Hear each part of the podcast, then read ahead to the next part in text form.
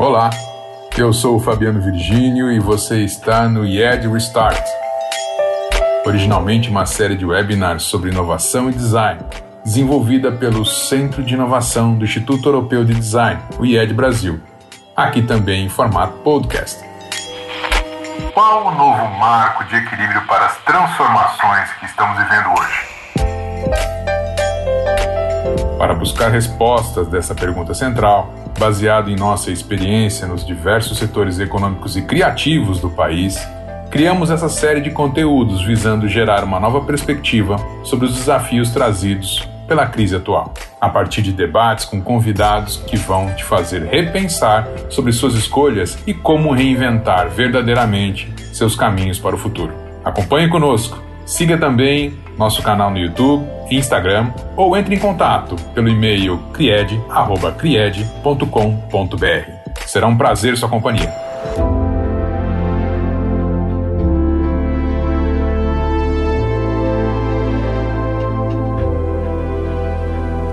Olá a todos novamente, dando início ao nosso segundo bloco, é, falando sobre o tema da, da nova amplitude das soluções digitais no nosso dia a dia só retomar um pouquinho, para quem não participou do primeiro bloco, é, nós tivemos na primeira etapa uma, uma, conversa falando sobre as experiências empresariais e experiências de, de, uma visão também empreendedora, a respeito de como algumas marcas, Magazine Luiza, Cielo, e também no sentido, né, no campo do empreendedorismo, como que o Luciano, que é um consultor que trabalha com soluções de engajamento online de times de inovação, tem atuado, justamente com foco em negócios. E chegamos agora ao nosso segundo bloco, é, trazendo uma reflexão, é, trazendo uma nova camada dessa reflexão, que é justamente é, o, o, tema do, do, preparar para pensar melhor esse momento. Né? Quais são os novos hábitos de futuro, o que isso impacta na nossa comunicação, quais são os insights que nós já conseguimos é, trazer como aprendizado desse processo. Então, muito bacana poder ter parceiros, o Caio, Francisco, Xana, Clara. E a pergunta central da nossa conversa continua a mesma: qual é esse marco de equilíbrio né, desse, desse digital e, e físico. É, sabemos que, do ponto de vista do negócio, como a gente viu, a transformação digital ela veio para ficar, ela é interessante, ela dá conta da sustentabilidade do negócio, né? Mas do ponto de vista agora humano ou do profissional, como é que a gente se prepara, que tipo de ponto de atenção a gente deve trazer para esse momento? Então, eu queria fazer uma primeira rodada de, de apresentação para que vocês né, falar um pouquinho de vocês no sentido pessoal é, e profissional também, claro, e trazer para a gente um, um destaque, um destaque principal. Qual seria a principal mudança que nós percebemos nesse momento, né, a partir dessa, dessa transformação digital que a gente tem vivido de maneira pessoal e profissional nos últimos três meses? E para dar início aqui com, com a ordem, né, eu vou iniciar pela Xana. Tudo bem, Xana? Tudo bem, tudo ótimo. É um prazer estar aqui com vocês, a parceria com o IED. Eu sou Shana Weintraub. Eu sempre brinco e falo, Fabiano, quem conseguir falar meu nome passa no curso de comunicação. Ele é super diferente. Eu sou carioca, moro aqui em São Paulo, estou falando de São Paulo, do Brooklyn. Estou sete uhum. anos aqui. Sou psicóloga de formação, com especialidade em neurociências e gestão de pessoas. Então, minha paixão, você sabe muito bem, é, trabalhar com comunicação e inteligência emocional. E nesse momento que a gente está mais sensível, né, pela situação que a gente está, pelo contexto que a gente está passando, eu diria que um ponto aí para a gente iniciar essa conversa do que está mudando é a assertividade no virtual. Quando a gente consegue ser assertivo na nossa comunicação. Não que antes fosse diferente, existia sim uma demanda da gente ser assertivo na comunicação pela vida corrida, mas agora no virtual ficou muito potencializado. É o que eu tenho sentido no dia a dia com os clientes, parceiros, amigos e comigo mesmo. Sim, com nós todos, né? Sim, é, sim. Essa, essa importância do, do, quanto essa ferramenta necessita de um discurso muito mais alinhado e preparado se tornou assim é, né? gritante, né? Notório. Muito, muito. E Continuando então na, na, ordem com o Caio. Bom, meu nome é Caio Vação, sou, sou arquiteto é, de, de, origem, me considero ainda arquiteto, apesar de trabalhar com outras coisas, né? Eu trabalho mais com a arquitetura das relações entre as pessoas, é, por esse viés do meta design, que foi uma, uma abordagem que, que, eu, que eu reinventei ali durante um, a minha pesquisa acadêmica, depois fui aplicar isso no mercado, publiquei um livro a respeito, é, e atuo aí com principalmente transformação organizacional e projetos é, de educação, especialmente educação como um princípio geral organizacional. Né? Uh, e aí, como mudanças que estou vendo, vou tentar ser curto e direto com a Xana, assim que foi na pinta sempre, é, que eu tenho percebido é que é, abriu-se uma caixa de Pandora, né? É, o que muita coisa, até no, no grupo anterior, né? Eu vi a, a, a, Bruna falando a respeito de quem achava que não era possível mudar, não era possível trabalho remoto, percebeu que é na mar, né? E a piada da transformação digital trazida pelo Covid. Aí o que eu diria é uma percepção que, que demorou para se formar na minha cabeça, mas ela, ela acho que ela define bem assim que eu sinto que está acontecendo, é que essa é uma praga digital, né? É, é uma doença que, obviamente, ela não é digital, ela é de origem orgânica do nosso corpo, enfim, é vírus, etc. Mas uhum. a maneira que a gente reagiu a ela foi porque havia uma disponibilidade de abundância de soluções digitais tão grande que quem pôde fazer isolamento fez é, é, por, por autoimposição quase que instantânea ali no, em meados de março, quase todo mundo junto. Parece que a gente tocou um tambor, pum, isolamento, as pessoas foram se isolar, sem nenhuma comunicação oficial, sem nenhum, sem nenhum dizer do governo, nada. As organizações foram se, se adaptando para isso. E o que a gente percebeu em seguida é que isso só pôde ser possível porque as pessoas já estavam habituadas a, a contar com pelo menos metade das interações sociais delas acontecendo no, no meio digital. Então, saltar de metade para 100% não era tão grande quanto zero para 100%. Né? Então, Sim. a gente certamente teria reagido de outra maneira em outra época, completamente diferente. E a maneira como é. a gente reagiu forçou a isso. Né? E até socialmente, né, Caio? Né? Quem tinha acesso a essas plataformas, acesso a um trabalho é, que permite é fazer, é. né, conseguiu se adaptar muito melhor, evidente, enquanto é, as pessoas que não possuíam, as empresas que não possuíam é, esse braço para responder nessa velocidade, a gente sentiu que perderam muito né, nesses três muito. meses. Né? Justamente é, é o que a gente tem sentido agora. E eu acho que até exacerbou isso. Muita gente tem dito também que tem exacerbado as discrepâncias, os problemas que já haviam, né? Aquele Sim. velho normal que de normal, no bom sentido, não tinha nada, né? Era uma outra coisa. É, enfim, é isso. Era um desequilíbrio aceito, né? É um desequilíbrio aceito. E agora você, você viscerou, tá aí para todo mundo ver, né? É. Na cara de todo mundo. Exato. Muito bom. Clara, Oi, boa noite, pessoal. Você... Bom, eu sou a Clara, eu sou atriz de formação e trabalho já com dinâmicas relacionadas a conhecimento e aprendizagem há algum tempo. Trabalhei em organizações, trabalhei em governo. É, e ultimamente eu tenho me dedicado muito a pensar o que, que é esse novo aprendiz, é, esse termo que está ficando batido e judiado, que é o lifelong learner, lifelong learning, enfim, investigar isso um pouquinho mais a fundo. Estou muito feliz de estar aqui, agradeço demais o convite e vai ser um excelente papo, já está sendo. Bom, acho que o Caio tocou num ponto que para mim é essencial, assim, né? Às vezes a gente está nesse momento, pensando no aprendiz, a gente está tentando, muitas vezes, criar uma falsa sensação de simplicidade das coisas, né? Como se a gente estivesse vivendo uma aceleração linear de coisas que já, de processos que já vinham acontecendo. E quando a gente fala de, de aprender, a gente está sempre falando de afetos, e eu acho que a gente está num momento muito tenso, né? Acho que a pandemia, ela trouxe muitos desafios de convivência nesse microambiente íntimo, né? E o aprendiz ele está vivendo tudo isso. Então acho que isso é super importante a gente falar.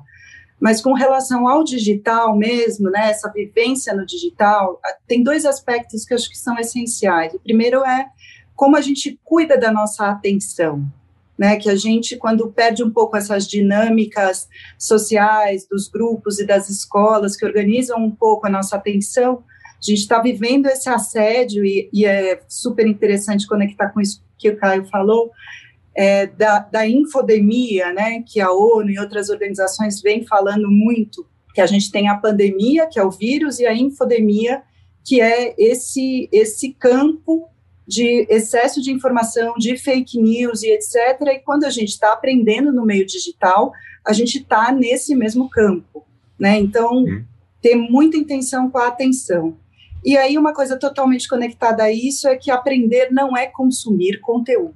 É, eu acho que esse momento demonstrou isso para a gente de forma muito clara, né? Que o digital ele tem um potencial imenso, mas que a aprendizagem é um processo conectado, multidisciplinar, e a gente está inventando formas digitais também de viver essa, essas trocas e essa rede. Então, acho que esses dois pontos são importantes para a gente refletir. E agora o Francisco, uma introdução rápida, o que você traz para a gente de, de marco assim do que a gente viveu nesses três meses na tua percepção. Legal, obrigado Fabiano pelo convite e boa noite aí a, a todos os colegas e quem está nos assistindo. É, só me apresentando rapidamente, como o Fabiano falou, eu, eu, eu tenho atuado com design estratégico já tem um tempo. É, eu sou professor do IED, também coordeno a pós-graduação e sou sócio da Arco, que é um hub de inovação que esse ano completa 10 anos trabalhando com projetos de design estratégico e inovação. Né? É, bom, eu é, é, legal ouvir vocês assim, porque eu fui aqui anotando algumas coisas que vocês falaram que para mim fazem muito sentido, né? Primeiro, eu tenho uma postura de que nós, enfim, nós somos aprendizes independente do contexto né, da, da vida que a gente está vivendo. Então, mesmo como professor dentro da sala de aula, a gente está ali no momento de re, se reabastecer, aprender enquanto a gente ensina, e é um ciclo que para mim é o meu combustível. Né? É, o que eu tenho percebido nessa fase de, de, isolamento social, a gente teve que mudar muito rapidamente alguns comportamentos. Né? O, o, o IED teve, de uma semana para outra, ela co conseguiu colocar todos os cursos é, do ambiente presencial para o online, e, assim, isso porque temos um grande grupo de, de professores e colegas ali bastante envolvidos e comprometidos com, com a mudança, né? A gente fala de inovação, a gente também precisa se adaptar a esses contextos, né? E aí eu faço uma brincadeira, que é essa história que o povo está chamando de novo normal, para mim, o que a gente estava vivendo não tinha nada de normal, pelo contrário, né? Se for para voltar a viver o normal que a gente estava vivendo, eu prefiro ser anormal. Então, essa história de isolamento social que a gente acabou se colocando, eu percebo que ele trouxe uma, uma, uma, uma atitude de reconexão digital muito ampla. Né? Então, o isolamento social se transforma em reconexão digital. E aí você passa a falar com pessoas que há muito tempo você não falava e coisas do tipo. Só que, ao mesmo tempo, é, isso parece que a é, vira uma esquizofrenia, né? Porque é, eu ouvi de um cliente essa semana que ela estava participando de três reuniões ao mesmo tempo. É, então, como é que é possível isso se a gente ainda não tem a tecnologia de clonagem de ser humano? Né? É, então, eu acho que o que a gente tem que entender é, nesse, nesse aspecto é o quanto também a gente está se doando demais para essa situação e, e, e, o quanto também a gente consegue se adaptar e, e ter uma condição de, de ter uma vida né, mais adequada para esse contexto né, de isolamento com a pandemia digital, vamos pensar assim. Jana, já dando continuidade, essa nossa segunda pergunta, né, falando um pouco das experiências que você já coletou, né, atendendo como consultor no mercado, né, conectado isso com o Francisco trouxe, o que, a gente, o que você traz para a gente a respeito da, da forma, do conteúdo e da assertividade? É bem importante, assim, todos os pontos que vocês trouxeram, né, o Caio, nessa parte de adaptação, dessa questão imposta, que rapidamente a gente teve que se adaptar e a gente não estava acostumado. Esse, esse, essa questão do timing, de você ter que ter uma velocidade absurda para o digital e para muitas reuniões, pegando o gancho até que o Francisco falou agora, é um excesso de reunião. E eu vejo no mercado clientes, amigos, médicos, atendo muita indústria farmacêutica e vejo as pessoas esgotadas, pessoal. Assim, não sei se vocês percebem isso. Assim, é uma reunião atrás da outra. Hoje mesmo eu falei com uma cliente que falou: eu estou exausta. Eu não sei como, mas eu estou em casa, mas estou mais cansada do que antes. E por quê? Porque é uma extensão, como a Clara falou, né? essa questão da atenção. Então, é o tempo todo numa tela, a gente está numa tela, somos seres sociais, que bom que a gente tem esse recurso, não estou dizendo que é ruim, que bom que a gente, no meio de uma pandemia, consegue ter tecnologia para a gente se relacionar, para a gente trabalhar, é muito bom. Agora, a gente tem que procurar um meio do caminho, fazer pausas, porque é uma situação que é, deixa a gente mais vulnerável, mais irritado, é um outro sintoma que a gente vê muito acontecer, então as pessoas estão mais impacientes, porque não tem válvula de escape. Você está dentro de casa, você não tem para, você não pode sair, dar uma volta, conversar, você não pode fazer um exercício, você não pode, enfim, você não pode viver como antes. E isso deixa a gente mais ansioso. Essa questão do excesso de comunicação, por isso que eu toquei no ponto de assertividade, excesso de reunião, excesso de comunicação, ela deixa a gente mais ansiosa ainda, muitas vezes, porque a gente não, não faz, como eu falei, a pausa. E aí tem um ponto, Fabiano, que é a assertividade que a gente precisa ter, tomar, tomar cuidado, a forma como eu falo. Porque se eu sou líder, a minha equipe muitas vezes está mais sensível, ou se eu sou liderado, e estou numa empresa, as pessoas às vezes estão mais impacientes com a quantidade de reunião, o ruído de comunicação às vezes aumenta, principalmente para aqueles que não usam vídeo, porque às vezes a pessoa não liga o vídeo, eu não consigo ver a expressão dela. Então a gente tem que tomar muito cuidado com a forma, com o entendimento e o próprio conteúdo, porque o momento exige, na minha visão, e, e eu venho vendo desde março na pele, vivenciando isso, ele exige empatia. Está super em alta essa palavra. A gente fala muito de empatia, é se colocar no lugar do outro, perceber. É o momento de eu falar com essa pessoa, como ela está se sentindo. Como é que eu sei disso? Às vezes pela expressão não verbal, às vezes tem gente que fala, tem gente que vai ficar mais quietinho, isso é perfil. E é importante a gente estar com essa sensibilidade para o outro, essa empatia mais trabalhada, porque ela pode ser trabalhada. Porque senão a gente vai acabar aí atrapalhando as relações. Eu nunca vi tanta demanda, Fabiano, de comunicação. O tema que eu mais tenho trabalhado com todos os clientes, sem exceção, é a parte de comunicação. Seja a comunicação não violenta, que é a CNV, seja a comunicação assertiva, seja a de impacto, que aí eu trabalho a fala, storytelling, como engajar, e aí depende da área. É o que eu vejo mais. E, lógico, a inteligência emocional. Porque se eu não estou bem, se eu não estiver bem, eu não vou conseguir me comunicar da melhor forma. A gente precisa estar muito bem para ter uma boa comunicação. Se eu estou extremamente tenso, nervoso, não estou conseguindo me equilibrar, não estou conseguindo equilibrar a vida pessoal, profissional, mesmo dentro de casa, porque dá para a gente fazer esse equilíbrio na medida do possível, adaptação. Sim. Vai me atrapalhar. Daí eu posso ir para um caminho de comunicação que não é produtivo, diria assim. Então é muito bom a gente estar atento, importante nesse momento, a como está o nosso psicológico, a parte emocional. E, lógico, alinhar a comunicação com a emoção. É, me parece completamente lógico como uma primeira, né, uma primeira emergência assim de melhora, né? Porque o, o, digital ele tem essa questão da escala como impacto. Sim. Então, um pensamento do design, o design analógico, ele seria mal pensado, seria mal feito, ele tem um pouco impacto, porque dificilmente ele uhum. vai levar isso para um impacto maior. Mas é, é, natural, né, é da estrutura do digital o impacto maior, a escala e a, e a expansão muito rapidamente. Então, além da, da, da, questão da técnica de comunicação, da forma de se comunicar, da maneira de trazer a sua ideia, a questão da assertividade, até pela velocidade, pelo impacto, acaba ganhando uma importância bem evidente, né? Como um primeiro ponto, Sim. nossa, preciso cuidar de vários aspectos para viver esse momento. Sem dúvida alguma, o primeiro deles, né, na maioria dos casos, vai além da, da, digitalização do ponto de vista das empresas, a questão da comunicação em relação ao profissional. Que é, a, até, Fabiano, se você me permite comentar, o que a Clara falou da atenção, porque o nosso nível de atenção no digital é menor. Uma reunião, por exemplo, de uma hora no, no presencial, ela não vai poder ser o mesmo tempo no digital. E as pessoas às vezes confundem isso. Uma reunião de uma hora no presencial, provavelmente meia hora no virtual porque tem outros, não tem os elementos que tem no presencial. Isso é importante, a gente regular o tempo da comunicação. Nós estamos sentindo o efeito disso diariamente. Né? Total. Total. Muito bom. Caio, a respeito das mudanças que você já tem presenciado, tanto do ponto de vista educacional como como mentor de projetos de inovação, é, enfim, eu sei que você deve ter difícil vai ser selecionar no seu caso aí uma uma vivência interessante, mas sem dúvida alguma, a que você vai trazer vai ser bem, bem legal para a gente a respeito de como você está percebendo essas mudanças e que experiência você já traz como destaque para a gente. Ah, legal. Eu acho que tem, tem dois níveis. Um vai falar de geral, né, o que eu percebo nos projetos como um todo, né.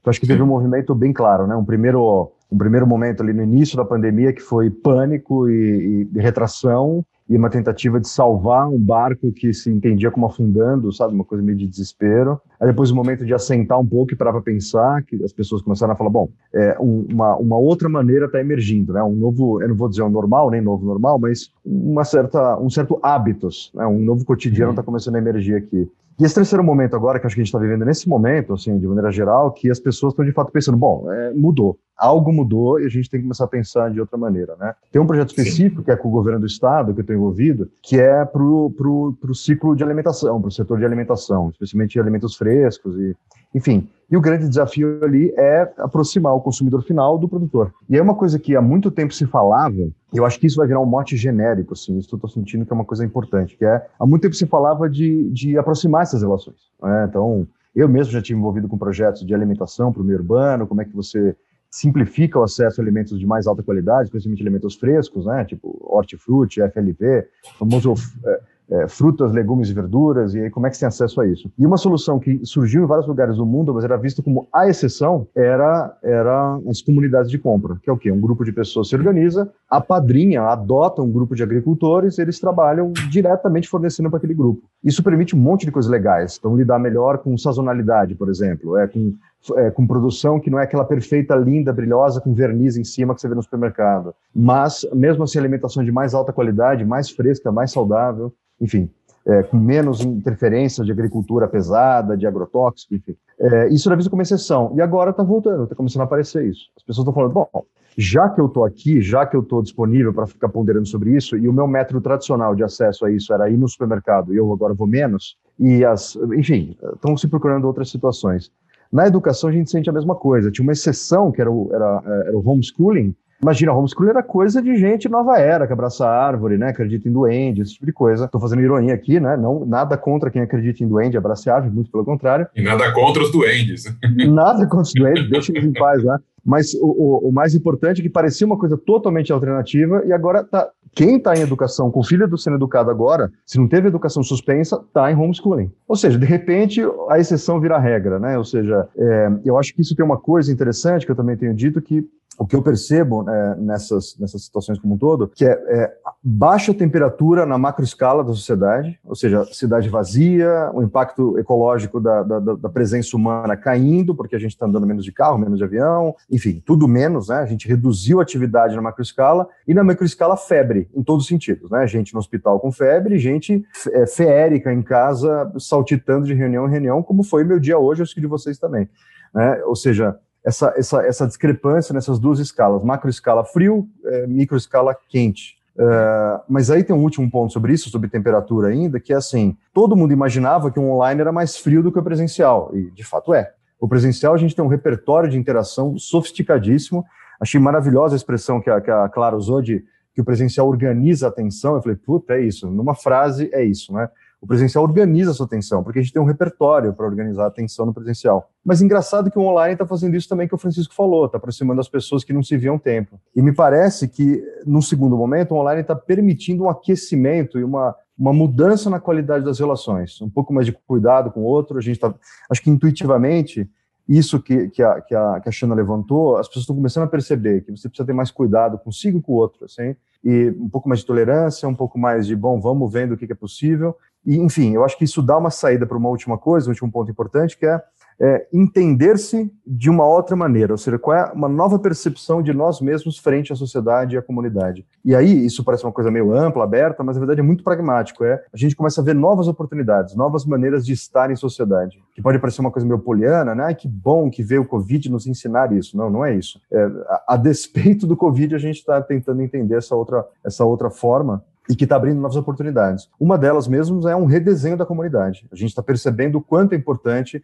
uma aldeia para criar uma criança. Né? E a gente terceirizava a aldeia para creche, para escola, para o contraturno, né? natação, judô, sei lá o quê. E agora a gente está percebendo que essa comunidade não está lá para nos ajudar. Quem tem filhos está sofrendo brutalmente nessa hora. E aí é, outras dinâmicas estão aparecendo. As pessoas estão começando a considerar aquilo que era inconsiderável, que é começar a pensar, e aí, vamos fazer uma comunidade de, de cuidadores? Como é que pode funcionar a educação parental? Como é que a gente pode pensar? Ser a mesma coisa que a comunidade de compra para fruta, legumes e verduras, a gente começa a pensar também comunidades de atenção para poder lidar com idosos, com crianças. É, enfim, sinaliza-se uma reforma de dinâmicas sociais e de novos serviços que podem surgir a partir daí, que é, que é bastante grande. E eu, eu, vejo isso acontecendo já, as pessoas já estão disponíveis agora para isso. Legal. Conecta totalmente um pouco com o que a Clara novamente trouxe, né, Clara? Sobre a questão da gente é, educar a nossa atenção e de trazer essa essa camada de filtro do que é importante e do que não é importante, e isso passa pelas relações e também pelos serviços que a gente acessa, e principalmente pelos serviços que a gente escolhe, né? Existe também uma curadoria de serviços, porque me parece que esses valores que o Caio e a Xana trouxeram, o Felipe e o Francisco também, esses valores humanos, assim, resgatando um pouco da, da intenção do humano que o próprio Robinson trouxe no primeiro encontro, me parece que vai direcionar muito que tipo de conteúdo eu quero acessar, que tipo de rede eu quero participar. E deixo contigo para você trazer também a sua reflexão, os seus exemplos do que você é, selecionou para a gente para falar disso. É, acho que o Caio deu uma supervisão sistêmica do tema. É, muito interessante. Acho que algo para a gente que for, está sendo um aprendizado, e acho que quem pensa estratégias de aprendizagem e etc., tem, já tinha essa intuição, isso já, já era um tema, mas acho que a gente ainda não tinha tido a consciência do quanto isso é central na, na aprendizagem digital, que é a questão da humanização, né, das interações com tecnologia, né, que é muito mais do que é, essa interatividade que a gente está fazendo aqui, tem milhares de possibilidades de trabalhar conteúdos relacionados à empatia e dinâmicas e conexões é, e reconexões. Então, acho que, sem dúvida nenhuma, essa questão do, dos encontros, do acolhimento, da humanização, ela fica como algo para a gente levar. É, da perspectiva da pessoa, do aprendiz, né, eu trabalho bastante com educação corporativa e a gente vê esse tema do protagonismo na aprendizagem cada vez mais forte. Eu acho que tem dois temas que são bastante pragmáticos e aplicáveis, assim, né? O primeiro é como a gente educa os nossos filtros de conteúdo, né? Porque a gente é, é extremamente pautado quando a gente está nesse meio digital, a gente é extremamente pautado pelos fornecedores de conteúdo eu tenho vontade de fazer uma pesquisa informal para saber quantos e-mails vocês receberam sobre home office no segundo dia de isolamento social, sei lá, uns 200 né, de todo o campo. Então, a gente é muito assediado e, ao mesmo tempo, é, a gente é acionado por, por fontes que a gente já tem alguma afinidade. Eu já passei por aquele site, eu já, já entrei em contato com aquele tema, já demonstrei meu interesse, mas aprender também a descobrir coisas que você gosta, mas ainda não sabe que gosta, que vão fazer sentido para você e você não vai acessar naturalmente. Então, educar os, os filtros, sabe aqueles, se você quiser se descadastrar da lista, clique aqui, clique se você não quer aquele conteúdo, porque ele já roubou sua atenção, né? Então, agir e o contrário também, né? Eu não acesso esse tipo de conteúdo, como é que eu vou, é, como eu faço para chegar nisso, quem eu quero seguir, o que, que eu quero acessar. E outro aspecto que eu acho que é super importante é a questão de ser multidirecional, né? Que cada um de nós também precisa deflagrar processos de aprendizagem no trabalho, não só ser aprendiz, mas como é que eu trago novos conteúdos, como é que eu crio ambientes de troca, como é que eu facilito que as pessoas se coloquem e construam e sistematizo e compartilhem conhecimento a partir disso. Então, esse tema é essencial, eu acho. A questão de educar seus filtros e, e de se ver como um ator da aprendizagem, não um, o protagonista do seu próprio sucesso, mas alguém que contribui né, para o bem coletivo ali, para uma construção coletiva.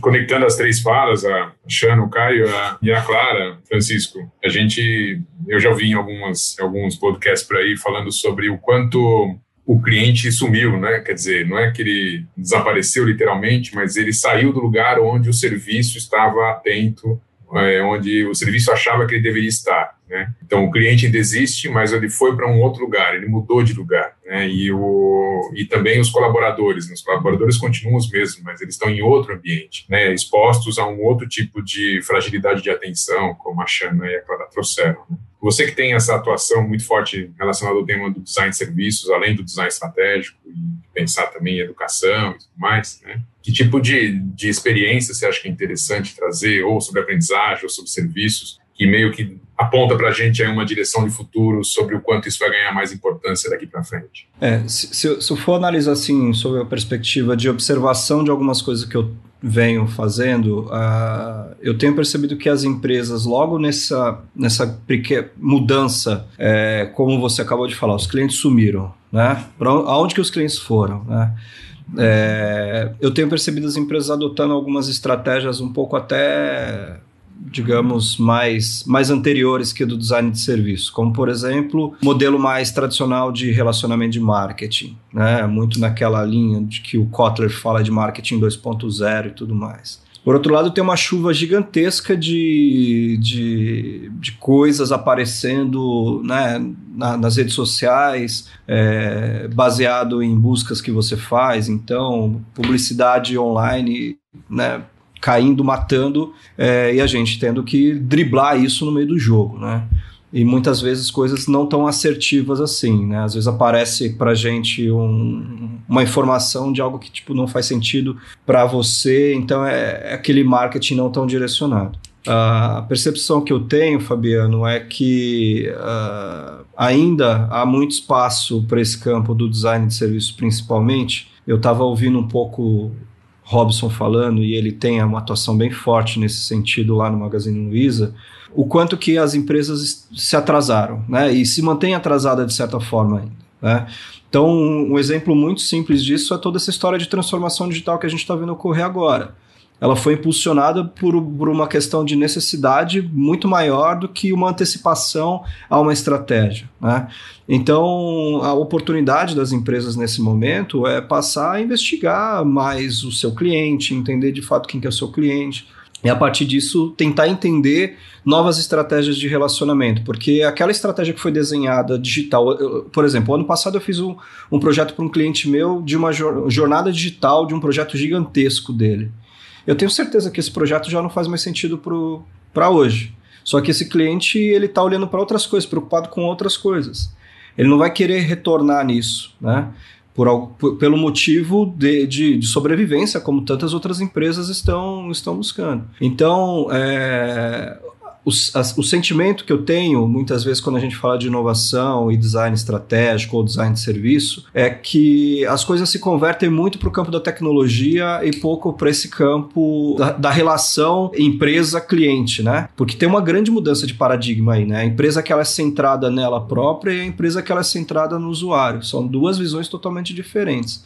É, é esse cara que está te empurrando para você comprar alguma coisa pela publicidade, ao invés daquele, diferente daquele que de repente pode estar se relacionando com você de uma outra maneira. Né? Então, eu acho que assim, é, eu lembro que uma das conversas que eu tive em um grupo que a gente participa, um, um outro professor, colega nosso, Anderson Penha, falou: o Uber entrou bombando na, na no, no mercado né, crescendo, ganhando espaço, e como será que ele vai sair da pandemia? Né? Será que o serviço continuará com o mesmo grau de intenção e, e como estava? Tenho certeza que não. Eu, esses dias eu vi o, o Airbnb com umas experiências muito interessantes, de te levar a fazer um curso com alguém que está lá, sei lá, na Tailândia, né? E aí você fala, poxa, isso é interessante, porque não é só a locação do espaço, mas é a experiência que ele pode permitir para o cliente, né? Então, eu sinto um pouco dessa falta, assim. O único negócio que eu vi que me trouxe, assim, um brilho nos olhos foi esse negócio do Airbnb. Conectando de novo com a, com a Shana, acho que faz todo sentido, né? E está muito alinhado com esse movimento de, de que as agências e de que as empresas é, meio que se colocaram com a necessidade de se transformar em geradores de conteúdo. Né? Então, a gente percebe que todas as empresas agora, é, de maneira geral, na pandemia, isso foi muito perceptível, né? Tentam organizar a sua prática, a tua, o teu conhecimento, enfim, o que foi desenvolvido ali dentro como boas práticas para trazer essa realidade para a disponibilidade do público. E é muito interessante porque, claro, as empresas elas são reuniões de pessoas e elas e essas pessoas fazem aquela empresa existir de fato e o conhecimento delas também não, não necessariamente isso é entendido como valor. Né? Parece que com essa mudança também é, é, existe uma, uma necessidade de, de, traduzir esse valor em algum tipo de produto acessível para as pessoas. Claro que isso tem um viés de posicionamento e de mercado, que a gente sabe que é, sempre existe, porque é sempre importante, mas acredito que isso tenha trazido até mais assim impacto para a tua demanda, né, no sentido dos pontos que você presta atenção, do que você traz como consultoria no mercado, né, e principalmente essa questão do, da inteligência emocional, porque geralmente, ou podemos pensar assim inicialmente, que uma pessoa que muitas vezes é um, conhece um bom, um, conhece muito bem da tua prática, não necessariamente consegue comunicar bem a sua prática para o outro, né? Sim, então, sim. e aí me parece que esse, essa necessidade virou um lugar comum em muitas iniciativas. Né? Imagino que isso tenha trazido para você também muitas reflexões. Muitas, muitas e assim é uma reflexão, Fabiano, que não para. Todo dia a gente tem algum insight, uma nova, um novo insight, uma, uma adaptação. O que eu percebo que, pegando a fala do Francisco, Francisco, eu tenho feito também muito mapa de empatia. Vocês, conhecem, assim, e o mapa de empatia adaptado. Olha que interessante. A gente está adaptando o mapa de empatia até na forma de se comunicar com o cliente. Então, a gente montou, um, mudou, adaptou as perguntas do mapa de empatia pensando no meu usuário, no meu cliente. Porque eu, as empresas estão assim: como é que eu vou me comunicar com esse cliente? O que, que meu cliente quer nesse momento? Porque as prioridades mudaram, não tem como a gente negar. Então, a gente foi, foi, foi tudo muito imposto. E aí a gente está desenhando, co-criando essa nova realidade, sem respostas absolutas, porque é muito dinâmico, claro, e eu tenho visto muito isso. Assim, eu adorei, assim, nesse sentido de aprendizado, essa até a gente mudar a ferramenta do mapa de empatia, adaptando para o estilo de comunicação. E a pergunta da, do pessoal da área de vendas é: como é que eu falo com o meu cliente? Como é que eu vendo? E para aquele cliente que eu nunca tive contato? com aquele médico, às vezes eu, te, eu atendo MSL, que é o médico que fala, é o especialista que fala com a área médica. O que, que eu vou falar com esse médico agora? Ele não vai querer me atender ano. Bom, eu não tenho a resposta, vamos pensar junto como a gente pode fazer esse contato, esse relacionamento, principalmente quando a gente fala de boutique, de um atendimento mais premium dessas empresas que fazem. Então, eu acho que muda muito, Fabiana, assim, a forma da gente falar, com o que, o cliente quer. Então, a gente está nessa descoberta e os resultados do mapa de empatia que eu tenho acompanhado das empresas, da, das indústrias, dos laboratórios, eu tenho ficado bem, bem encantada com esse resultado, de que a gente consegue sim, tem luz no fim do túnel, é possível a gente ter um tipo de contato e a gente se adaptar. Do ponto de vista das pessoas, que aí você falou, voltamos nessa parte de inteligência emocional, a gente fez uma pesquisa com mil profissionais, e várias pesquisas tem no mercado, não só a gente uhum. fez, mas várias, com profissionais que estão hoje empregados. E sai lá que o maior aprendizado e a gente pergunta quais são os maiores os aprendizados, o que você está aprendendo na pandemia, nesse processo todo. E olha que interessante, aparece que as pessoas estão revendo o que é importante para elas, estão revendo valores pessoais, profissionais, estão filtrando mais o que, que eu quero, o que, que eu não quero, quem eu quero falar, o que, que eu quero consumir. Elas estão tendo mais essa reflexão e uma preocupação com o equilíbrio entre vida pessoal e profissional. Não que antes não tivesse. Eu falo que quem não tinha um equilíbrio antes piorou na pandemia, porque potencializou. Você foi forçado a ter um equilíbrio é, em todos os. Quando eu falo equilíbrio, são todos os elementos da vida, claro. Então, acho que isso está bem alta e esse aprendizado de, de o que, que é importante a gente vê lá no topo, além, claro, da forma de se comunicar. As pessoas estão revendo, estão refletindo bastante. É, sobre o, o, olhando uma perspectiva de futuro, né, um futuro nesses próximos seis meses que pelo jeito serão parecidos com, será parecido com o que a gente está vivendo, Sim. mas olhando um pouco um pouquinho mais adiante só, você acha que essa preocupação com a comunicação ela vai se tornar muito mais sistêmica? Quer dizer, existe um primeiro momento que é como que eu me comunico via tela e depois é, como é que eu vou buscar minhas, meus nutrientes para manter minha inteligência emocional equilibrada, sabe? Pensando num segundo momento.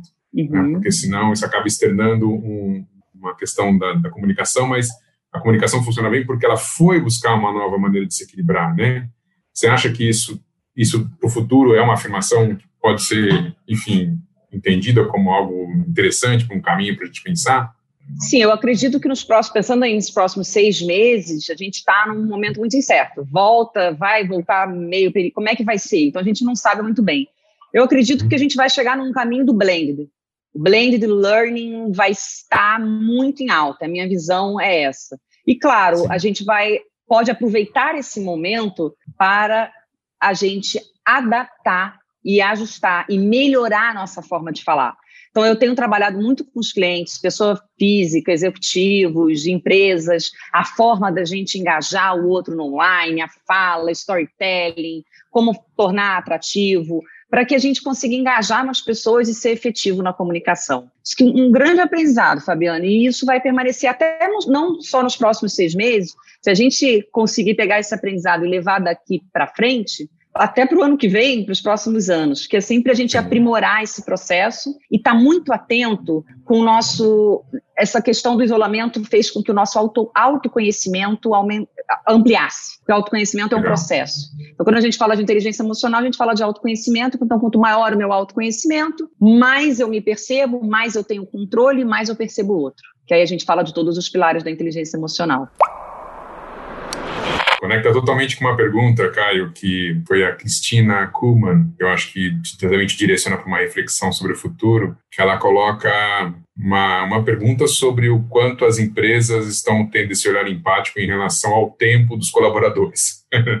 né, olhando essa nossa nova demanda de linearidade de reunião, parece um, né, uma, um processo contínuo durante o dia que você entra de manhã e só sai né, 12 horas depois, né? E, uma reflexão também sobre o tempo, né? Como é que a gente é, se organiza ou vai buscar equilibrar essa relação entre presencial e digital dentro dessa, dessa reflexão sobre o tempo que a pergunta trouxe, que eu achei bem interessante. É, eu, eu acho que essa pergunta específica da, da Cristina, ela é, ela é, uma das mais difíceis de responder no sentido de uma resposta boa, né?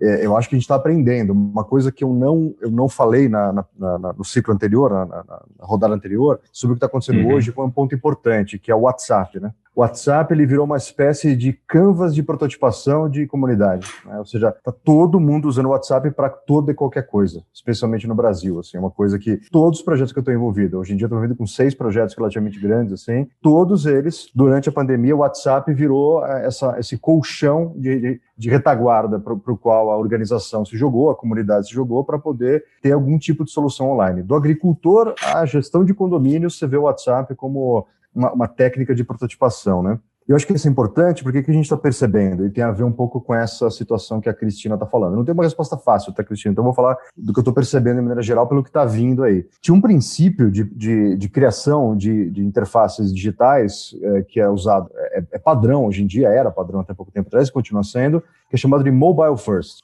Seja, toda a solução digital primeiro tem que aparecer no móvel, porque é a plataforma digital padrão no mundo hoje. Né? A gente tem 230 milhões de linhas no Brasil. É, dessas 230 milhões, eu considero, acho que em torno de 150 milhões são smartphones, ou seja, o acesso à internet e soluções digitais é via smartphone, é via móvel. Né? Isso é consolidado, já se sabe disso. O que não se sabe, e está virando agora, que eu tenho falado muito que a gente vai entrar numa era agora de distance first, ou seja, todo e qualquer serviço vai, vai ter que ser primariamente ofertado à distância, para depois a gente ver o que acontece presencialmente. Até aquilo que tem que acontecer presencialmente, tem que ter, tem que ter presença, tem que ter uma experiência direta, cara a cara ali. A, a experiência à distância que acontecer antes. E isso que a, que a Xana falou a respeito dos clientes delas que perguntaram como é que eu falo com o cara que eu nunca falei antes. Assim, tradicionalmente você fala, passa na loja, vamos fazer uma reunião presencial, eu vou até você, sabe? Todo tipo de empatia é, numa, usando nosso repertório de presencialidade, né? Agora, com a telepresença, o primeiro contato não vai ser presencial. E isso tende a ser uma tendência fortíssima, por diversos motivos. Um, o que é, qualquer grande corporação vai começar a perceber a seguinte coisa: quanto eu gasto para poder ter um posto de trabalho no Rocha Verá, na, na Berrini. Quanto custa esse posto de trabalho? E quanto custa para eu investir no meu colaborador para ele poder ter esse conforto onde quer que ele esteja? E onde ele estiver, eu sei lá onde ele vai estar. Né? Se isso não envolver ele tá fugindo para o Paraguai, sabe aquela coisa assim? Se não for uma, uma situação maluca de, de, de, de, sei lá, geográfica maluca, se for uma coisa, assim, onde ele estiver, pouco importa. E a gente está vendo uma situação maluca que é a saturação da infraestrutura dos condomínios de veraneio. Praia, campo, montanha, você está vendo a galera lá intocada, porque qual a diferença faz? Quando o cara chega lá, ele percebe que não tem banda alocada para aquele condomínio inteiro para todo mundo fazer zoom na mesma hora. Então está dando essa saturação rápida. A água não chega limpa não tem os outros fornecedores, o comércio local não está pensado dessa maneira. E aí, um problema que era um problema de intimidade, organização no próprio tempo, vira um problema urbanístico, né? E aí eu chego numa coisa que talvez seja um jeito de entender como organizar isso, que é entender a noção de lugar. O que, que é lugar? Outro dia eu estava aqui num papo com outro colega do IED, que é o, o Caio Esteves, que é meu clone, ou eu sou clone dele, não sei qual é, porque a gente pode ser irmão, exatamente, fisicamente. E ele perguntou para mim, outro Caio, outro urbanista, falou assim, Caio, como é que fica essa coisa dos lugares virtuais? Eu falei assim, lugar virtual é pleonasmo. que todo lugar é virtual, porque uma praça não é uma praça se você não usá-la como praça. Se você não encará-la como praça, ela não é praça. Ela vira outra coisa, pode virar campo de batalha, pode virar local de, de violência, pode ser show, pode ser um campo de pode ser um, uma casa de espetáculos, assim como a sua casa. A sua casa é sua casa porque você ritualiza a sua casa dessa maneira. Né? E aí, que, por que eu estou falando sobre isso? Porque uma das maneiras de a gente cuidar dos outros é entender que lugares que a gente está criando. Que tipo de lugar a gente está criando para fazer as coisas, né? é, não só entendendo de maneira prosaica, quer dizer, o Zoom é um lugar, a sala é, do, do Hangout é um lugar, não nesse sentido, lugar no sentido de que tipo de interação. E é, aí eu, eu, eu, concluo com essa fala, né? Lugar é um modo de interação, lugar não é um ponto geográfico. O ponto geográfico sustenta esse modo de interação, esse jeito de interagir socialmente. Né? E aí o que eu vejo talvez seja dois pontos que vêm pela frente. Aí o primeiro é um, um seis meses de paradoxos totais agora esses paradoxos eu já comecei a falar de calores e frios estranhos, atividade, inatividade, empatia, descaso, muita coisa contraditória acontecendo. E um deles é uma retomada de um movimento que já vinha se colocando e ele tende a se acelerar, que é o nomadismo. Né? O neonomadismo já estava se revelando e agora ficou claro, ou seja, se eu estou conectado à distância, por que é que eu estou parado para começar? E outra, porque eu não estou em outro lugar qualquer qualquer outro lugar. Ou seja, e está tá tendo um boom, né? No mercado imobiliário, a gente está começando a perceber já um monte de imóvel que estava micado na linguagem, né? Quer dizer, ninguém conseguia alugar nem vender, porque era grande demais, era difícil manter, uma tendência a ter casas apartamentos menores. E depois, cara, bom, já que eu vou ficar em casa, eu vou me refestelar nisso aqui. Então, eu quero um castelo para poder ficar aqui. Então, é, isso é um pouco inesperado, isso. Né? Ou seja, eu acho que tem esse movimento contraditório, mas ele é pautado por criação de lugares, e lugar no sentido virtual, ou seja, pode ser um lugar presencial ou à distância, mas a gente toma cuidado com que tipo de interação a gente faz lá. Não, a gente não pode mais contar com aquele repertório que estava dado, a gente tem que criar novos, aí tem que prototipar muita coisa. E como, e como né, Caio, essa questão do, do, do que foi estabelecido no passado e você acaba entrando num fluxo de repetição sem perceber, ficou evidenciado com tudo isso que você trouxe, né? porque realmente você sair de manhã todo dia, ficar uma hora e meia dentro de um automóvel, dentro de um transporte público, para chegar lá e fazer atividades que você poderia fazer em casa, é claro que isso se tornou muito mais evidente agora, mas é, é, era muito desse, desse receio, né, de não aceitar o novo, de aceitar essa possibilidade, e também de, de não ter essa necessidade, né, como você trouxe, e isso requalifica e traz um olhar totalmente diferente para o tempo, como você está trazendo. Acho que ainda indo para a relação do quanto esse nosso momento está alimentando um futuro próximo aí, que tipo de caminho nós estamos indo. Clara, e tem uma pergunta que eu acho que combina bem com a sua, com seu ponto de vista, enfim, com seus pensamentos, sua pesquisa que você sempre faz, né?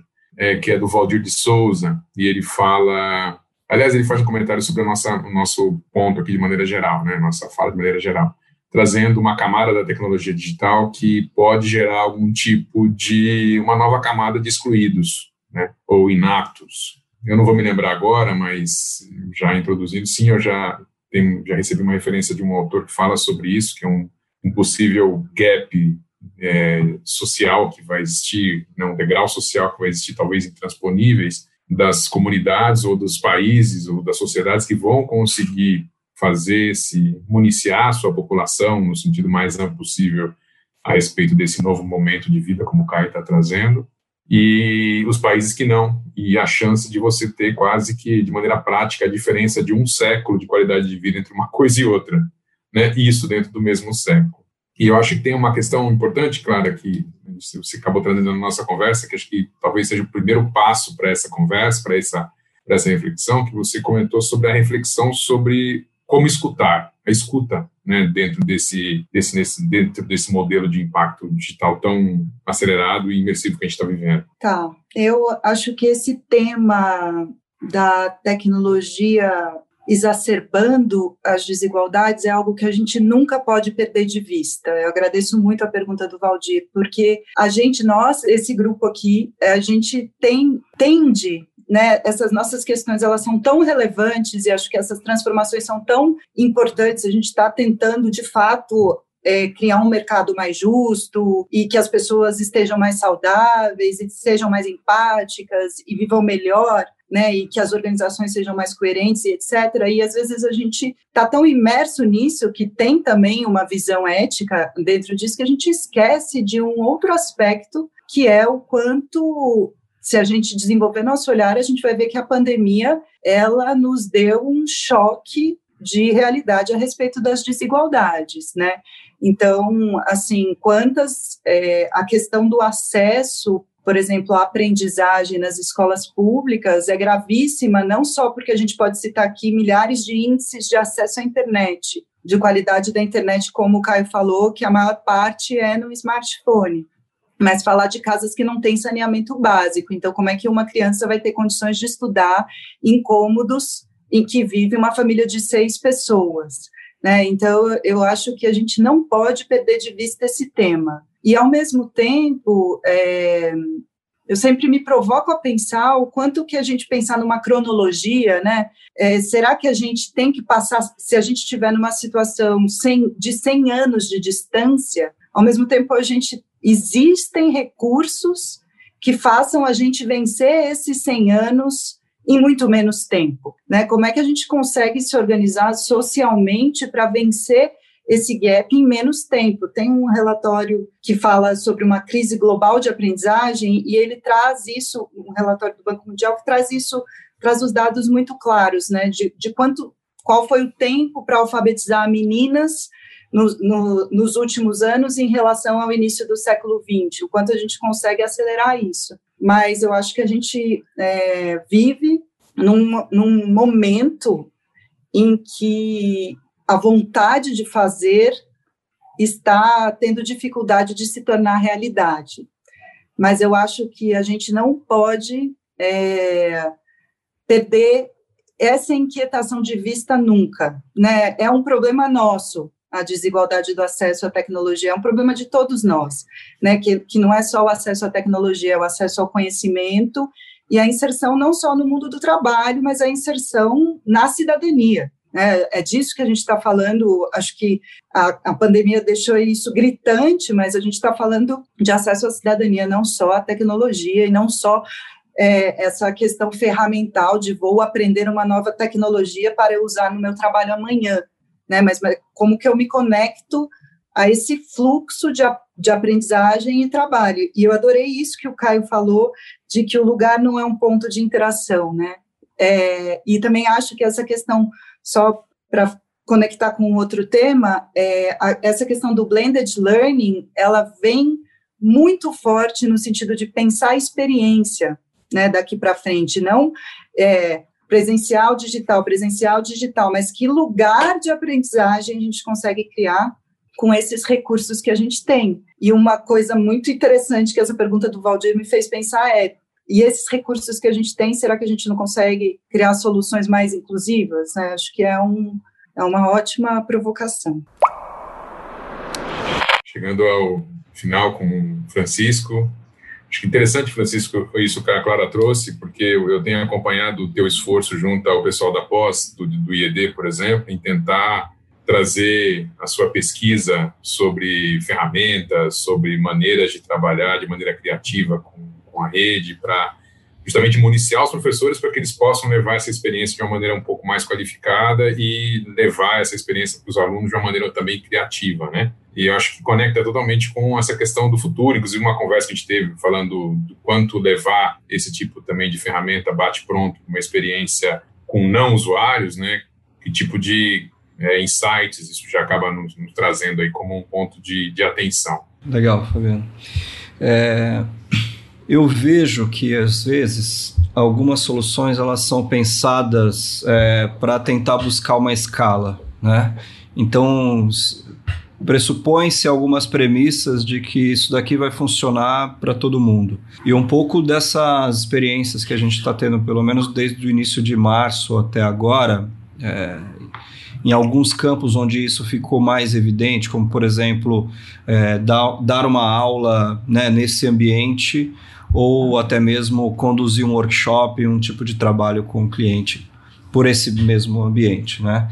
E uma das coisas que que assim ficou muito claro, por exemplo, existem algumas ferramentas. É, o que eu vou dizer é meio óbvio, mas às vezes a gente precisa repensar a forma como a gente está imaginando aquilo, né? É, existem algumas ferramentas que não, não servem para todo mundo, simples assim. Né? Existem ambientes que eles são mais adequados, por exemplo, para designers, a utilização de algumas ferramentas é, virtuais, online e tudo mais. E para usuários, para pessoas, né, não vou usar o termo usuário, mas algumas pessoas que não têm essa habilidade com, sei lá, algumas ferramentas que estão mais próximas a, a, a, uma navegação como de Photoshop, de Illustrator, AutoCAD ou coisas do tipo, né? Acaba tendo alguma dificuldade de uso com aquilo. E aí aquela experiência que você desenha não faz muito sentido. Eu queria comentar uma coisa, e depois eu volto nisso, que a Clara falou, que me chamou a atenção e, e trouxe. E me, e me, fez voltar na segunda pergunta que você falou de mudanças, né? É, há uns cinco anos, pelo menos, eu ouço a história de telemedicina dentro de empresas que eu trabalho. E assim, ah, temos aqui um projeto no nosso pipeline de telemedicina, isso, aquilo. É, aí entra essa história agora de, de, uh, do quanto o acesso à tecnologia de repente pode incluir alguns e excluir os outros, né? Porque é a mesma história do que a gente estava falando da tecnologia aplicada ou de, ou de ferramentas digitais aplicadas à educação, né? É, os meus pais precisaram usar um recurso de telemedicina agora duas semanas atrás. E minha mãe falava: Não, não quero, não sei. Ah. E ela é assim, entrou no digital há pouco tempo, né? Mas foi a forma mais segura para ela se adaptar àquela situação. Então, eu, eu gostaria muito que a, a gente tivesse o mesmo esforço de energia e de investimento é que eu vejo, por exemplo, em alguns campos para colocar em prática alguns projetos de inovação, mas no campo também da inovação social, porque design é social, né? A premissa da inovação pelo design é a inovação social. Então, se a telemedicina ela vai funcionar para o incluído e para o excluído, vamos chamar assim, ela precisa chegar em todos os campos, né? E como que vai ser isso, né? Como que vai ser? A telemedicina será, nesse caso, um, um caminhãozinho que vai lá, encosta numa comunidade, né? E, a, e as pessoas vão, entram e vão ter acesso a uma ferramenta que podem ter uma interação com alguém que está em outro lugar, né? Então, Sim. eu acho que assim, a gente tem uma série de possibilidades é, ainda de projetar soluções para problemas que são problemas recorrentes do Brasil. Vamos falar de Brasil, um país desse tamanho com uma diversidade muito grande, né? É, e que ainda precisamos de esforço, energia e gente querendo trabalhar. Eu costumo falar nas primeiras aulas ali do curso que todo designer tem que ser ativista de certa forma, sabe? É, porque se a gente não encarar os problemas com a realidade no qual eles são, a gente vai ficar trabalhando para problemas que são problemas que não são tão relevantes. Né? Então, é, é Fabiano, para fechar um pouco desse raciocínio, é, acho que a base disso é, é pensar em quem vai usar o serviço. Simples assim.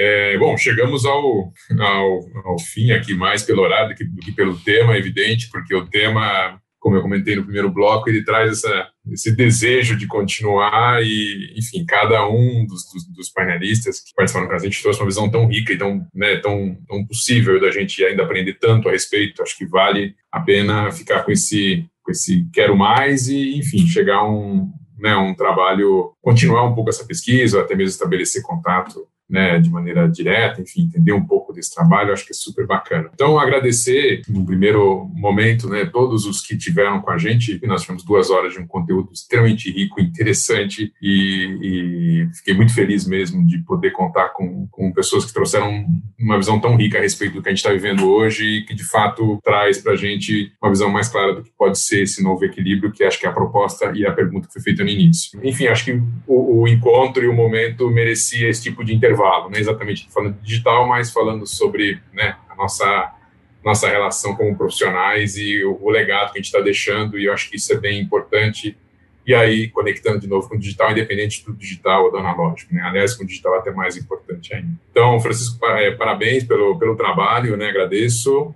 E, claro, também por esse, por esse início.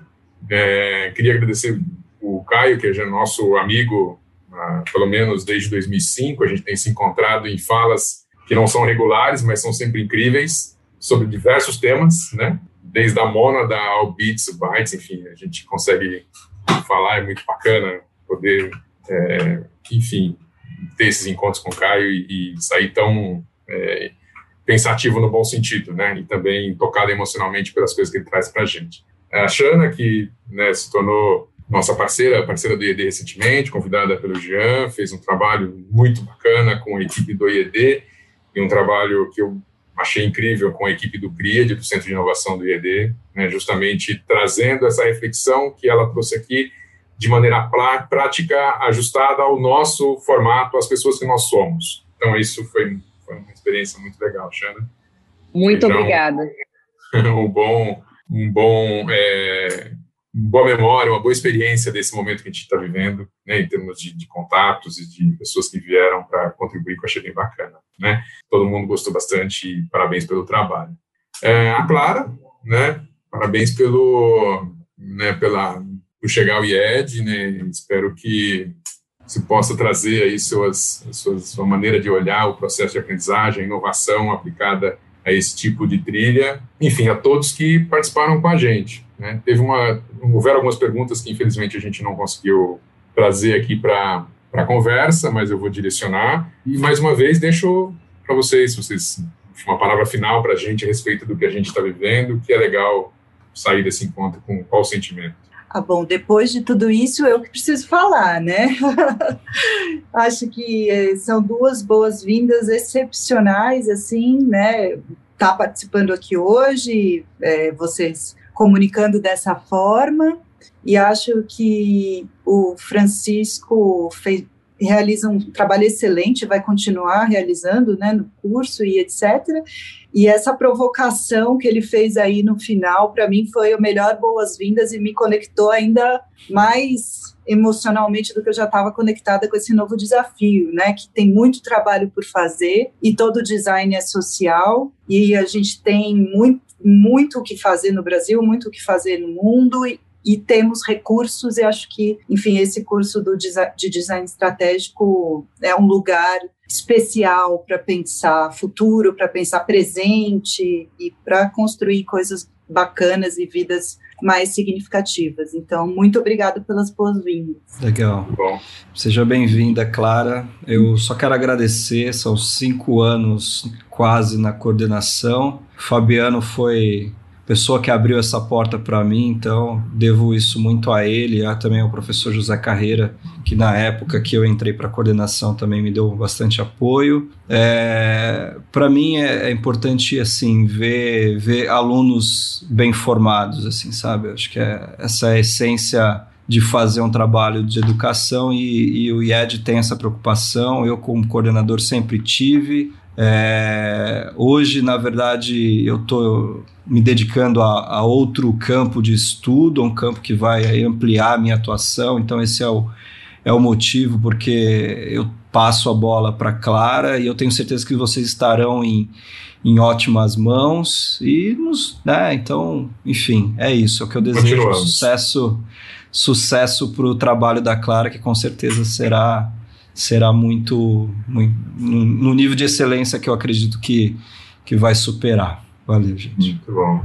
Legal. Mais uma vez, obrigado. Obrigada, gente, obrigada. Por acompanhar. Obrigada. Fabiano. Obrigada a todos. Bom, obrigado, obrigado pela, pelo convite, sempre muito legal. Uh, a pergunta que a, que a Karine fez foi muito boa, né? Que do, do, será que é uma transição do centrado no humano para o centrado no ecossistema? Eu acho que sim, Karine. Só uma pegadinha. Você me conhece, sabe o que eu vou dizer. Centrado no ecossistema é muito louco, porque o ecossistema não tem centro, né? Então.